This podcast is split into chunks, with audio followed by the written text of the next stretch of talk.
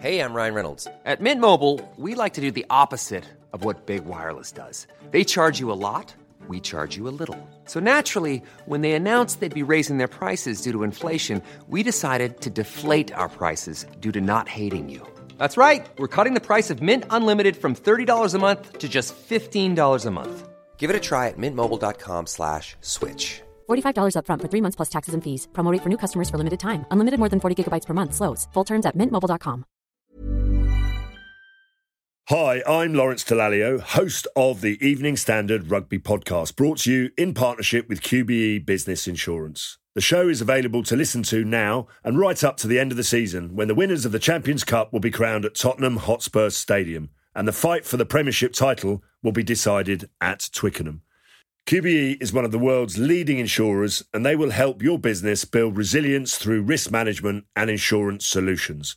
Subscribe and download now wherever you get your podcasts. Thanks for listening.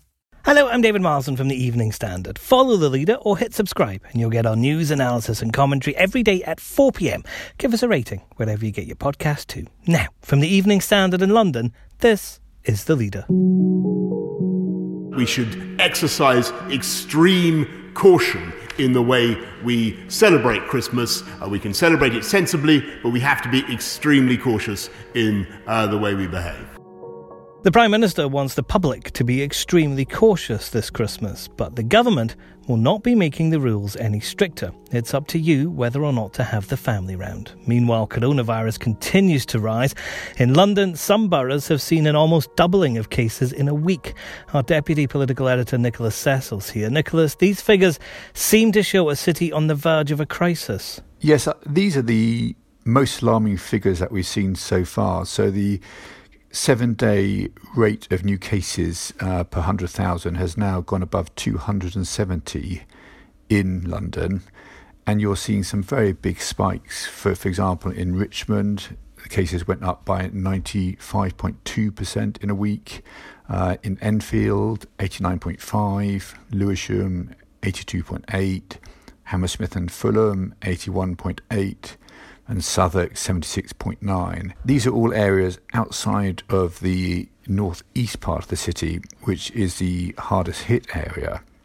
And there, if you look at the seven day rates there, they are really ex- extremely concerning. For example, Havering, it's gone above 544 cases per 100,000, Redbridge 443, Barking Dagenham 441 and, and Waltham Forest 409. And yet the government still won't back down on allowing these Christmas bubbles for five days from the 23rd. Yes, well, the, the government is in a, a major problem here because they've, they've told the nation that you can for five days you can mix with three households. That was all announced long before the cases got so bad, particularly in the capital. Now, lots of scientists would say the government should have seen this coming, but the government is very reluctant to change the law on this, but they're issuing stricter advice, stricter guidance. In Wales, though, the First Minister, Mark Drakeford, he's recently just said that two rather than three households should now mix. And it looks like in Scotland, Nicola Sturgeon may also be about to tighten the restrictions. The, the rules may not actually change, but she may just issue very strong advice that it shouldn't be three households mixing for five days. If other parts of the UK, though, are going to be changing the rules, like Wales possibly and Scotland, doesn't that put more pressure on Boris Johnson to do the same in England? It will certainly put a lot more pressure on the Prime Minister because so far they had a united strategy on this. Um, and he was insisted in the Commons at lunchtime that that remained, but it does seem to be falling apart. That, and if you look in the capital already, not only are cases starting to rise, but also the number of COVID patients being administered to hospital.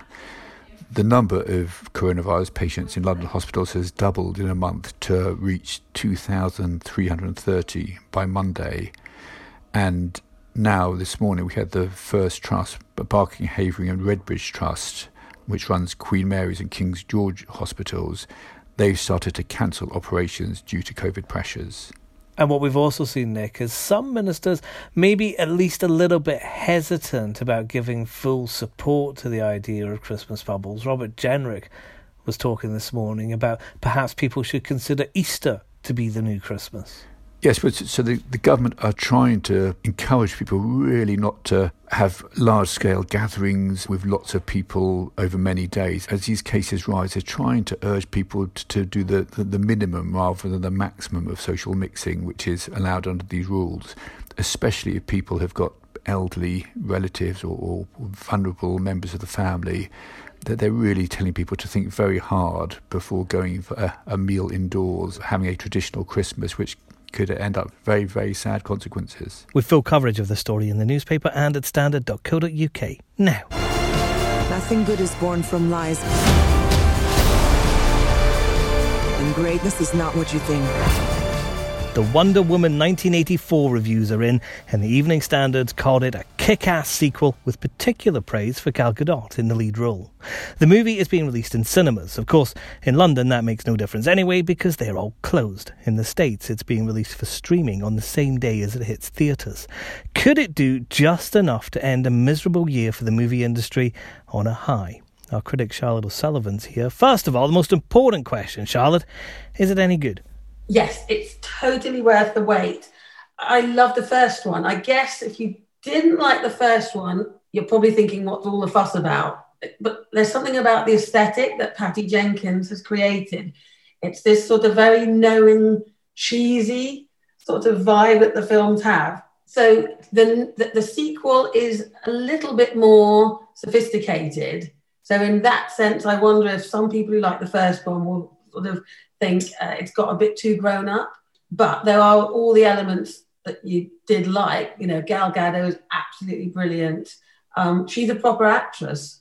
Someone like Angelina Jolie is a great actress, but when she was in stuff like um, Tomb Raider, she was like a robot. It was like she sort of didn't think that a good performance was called for. And Gal Gadot absolutely takes the character seriously. It is a superhero movie, but I think it's actually a superhero movie for people who maybe don't usually like superhero movies. So all the reviews, including your one in the Evening Standard, where you gave it four stars, Charlotte, because you're mean, have all been very positive. This would have been a huge hit, wouldn't it? If we were in a normal circumstance and people could go to the cinema, which they can in other parts of the UK, but not in London. That's right. And I think it's something like 60% of England is in tier three. So that most of us cannot see it. So it's incredibly tantalizing to know that there are cinemas quite near, you know, there are cinemas in Bath that will be showing this film and people can just swan along and see it and have an amazing time and feel good about the world. And we can't. And um, just to say, I would have given this five stars if the ending had just had a tiny bit more oomph. And part of maybe the reason I came out a bit flat is we didn't get the critics didn't get a post credit sequence because they don't basically trust us not to tell everyone about it. So everyone who's seeing it now will see the post credit sequence. So I think if there'd been a good one, honestly, that's the only reason I, I withheld that fifth star. Um, and also, it's a very long film, so I may have been getting hungry. The movie in the States is going to be streamed on HBO Max on the day of release, as well as going into cinemas. Uh, there's some issue over how it's going to be done in the UK and whether it's going to be streamed or not.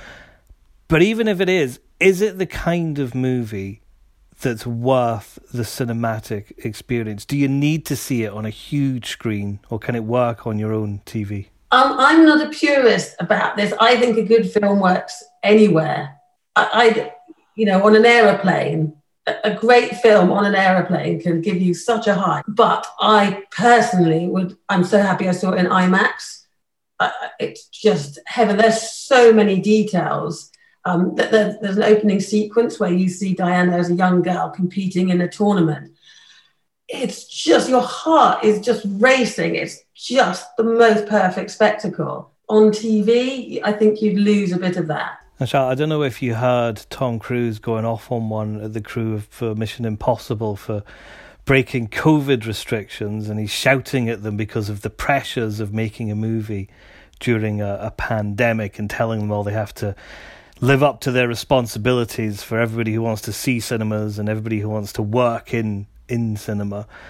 Could Wonder Woman be a big enough hit to give the industry a kick right at the end of 2020? Could Wonder Woman save cinema? Oh, I want her to be able to save it. If conditions were slightly different, it would be huge. But I don't see how globally it can make the money back.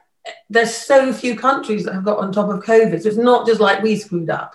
You know, and yes, okay, so in terms of streaming, it may make it may make its money back, but I think because Warner's just didn't really have anything set up. Disney just had it so well organized with Disney Plus and I think with Mulan, it was all quite smooth. I'm not sure Warner's quite got the machinery ready because I think people do want to see it in the cinema. So they may think, well, the vaccine's coming, maybe it will all be fine soon. And then there's such a glut of other movies coming in 2021 that it may be people get distracted from Wonder Woman and then go off and see the other superhero movies that are in the pipeline.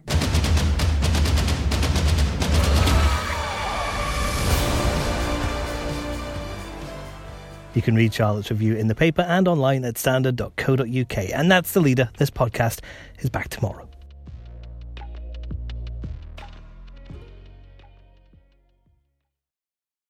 Hi, I'm Lawrence Dallaglio, host of the Evening Standard Rugby Podcast, brought to you in partnership with QBE Business Insurance. The show is available to listen to now and right up to the end of the season when the winners of the Champions Cup will be crowned at Tottenham Hotspur Stadium and the fight for the Premiership title will be decided at Twickenham.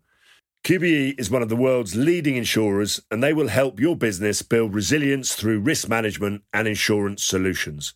Subscribe and download now wherever you get your podcasts. Thanks for listening.